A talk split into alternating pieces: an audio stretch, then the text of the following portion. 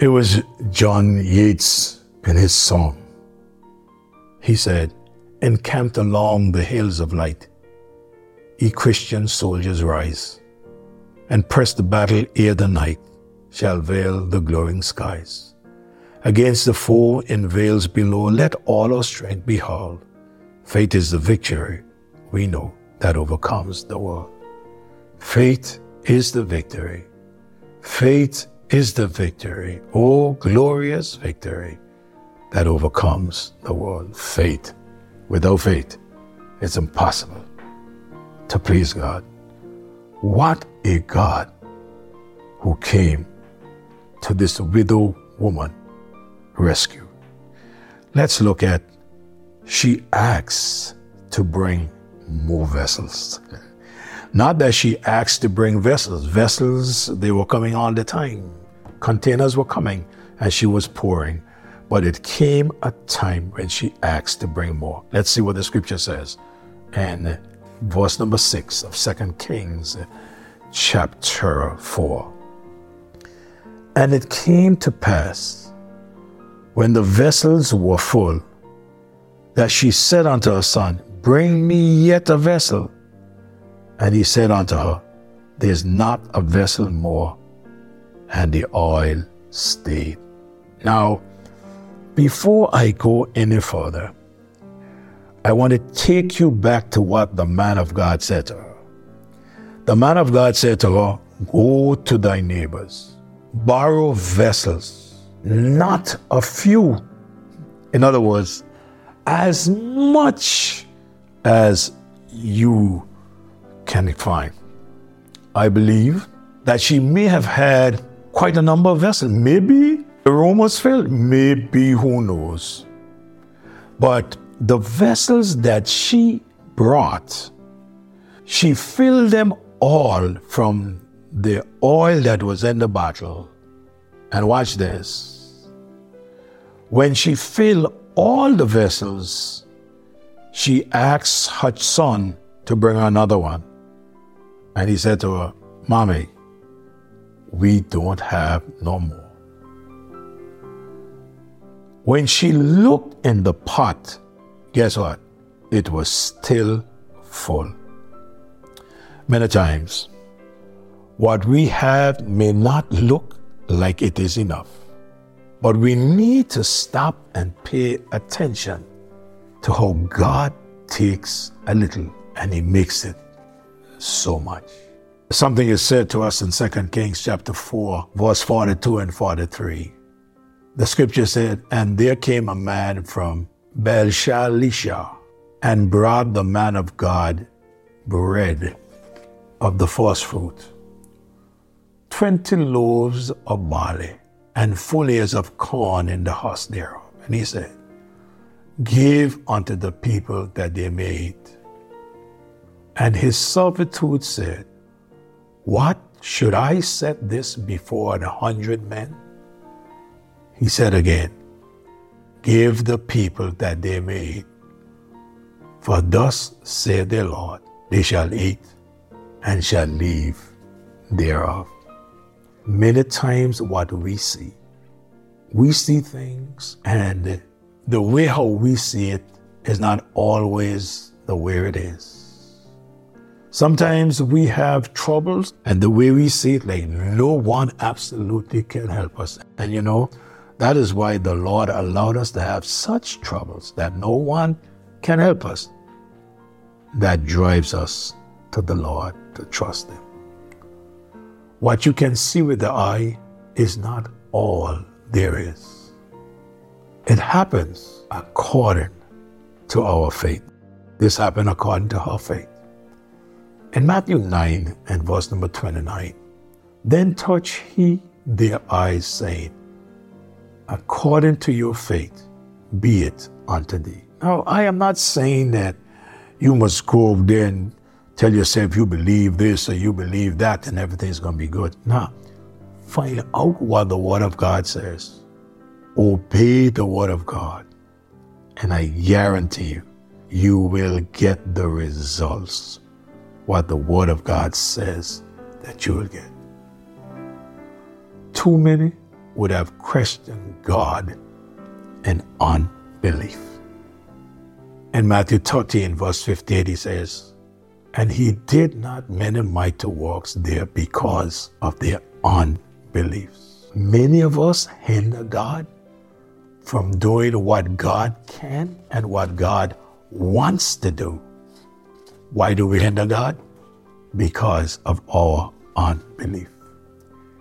He had enough power to get the job done.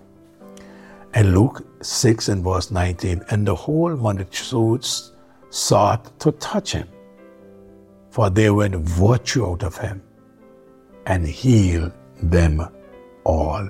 I just want, he healed them all. There's a last thing that I want to share with you in this little series in regards to what keeps the blessings flowing. She was told to pay her debt and live from the rest. When the vessels were filled, she came out and told the man of God, I don't have any more vessels, all fell. She recognized this man as the man of God. May I say to you, Elisha was a true man of God. You know as, I, as well as I know, not everybody today who say that they are men of God are men of God. You, you know that. We all know that. This man was a true man of God. In 2 Kings chapter 4, verse 9, verse 16, verse 21, and verse 22. Let me read for you. And she said unto her husband, Behold, I perceive that this is an holy man of God, which passeth by continually. May I tell you, people know who are men of God. We could say that we are men of God, but we don't fool anybody. People know a true man of God. And he, verse 16, said about this season, according to the time of life, thou shalt embrace a son. And she said, Nay, my Lord, thou man of God, do not lie unto thine handmaid she recognized this man as a man of God.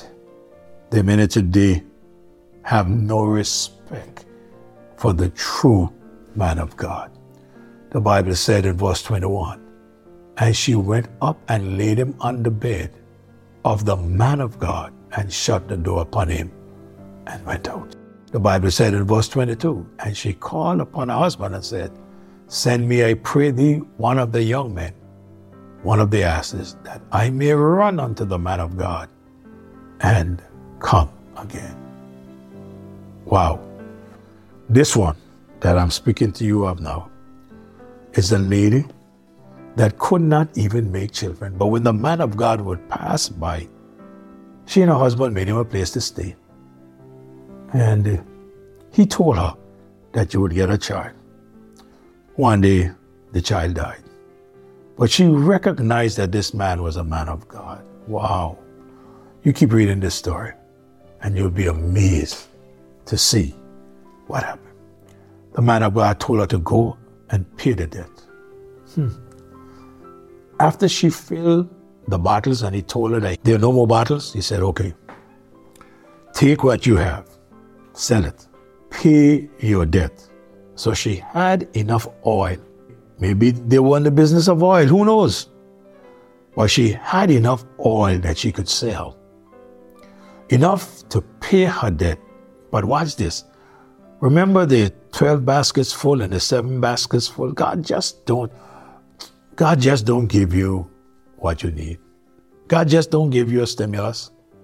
He gives you more than a stimulus. She had enough to pay the debt and the surplus to live off. To pay her debt, she was to go and sell it.